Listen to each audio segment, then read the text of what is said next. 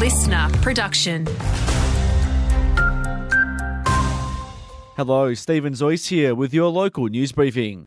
Slight havoc at Griffith Central Shops yesterday afternoon after a vehicle caught on fire in the underground car park. Fireys, police, and ambulances all attended the scene. Nobody was hurt in the incident. The centre's fire wardens saying drivers were still trying to attempt to enter the car park as it was being closed off. At this stage, the cause behind the blaze is unknown. A part of our patch has seen a surge in popularity for those looking to relocate from the city.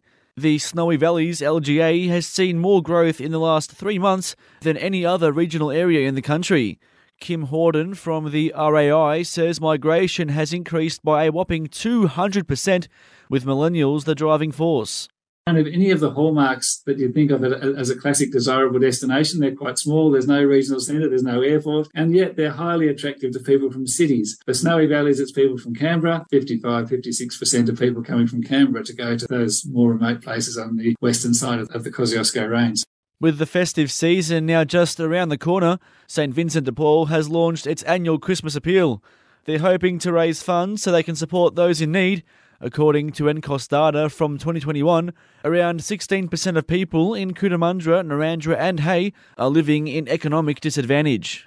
But Claire Van Dorn from Vinnie's says the cost of living crisis has many others reaching out for help for the first time. The number of people um, seeking assistance and support for us for the first time has grown from one in three to one in four over the past year. So that's a really big jump for us.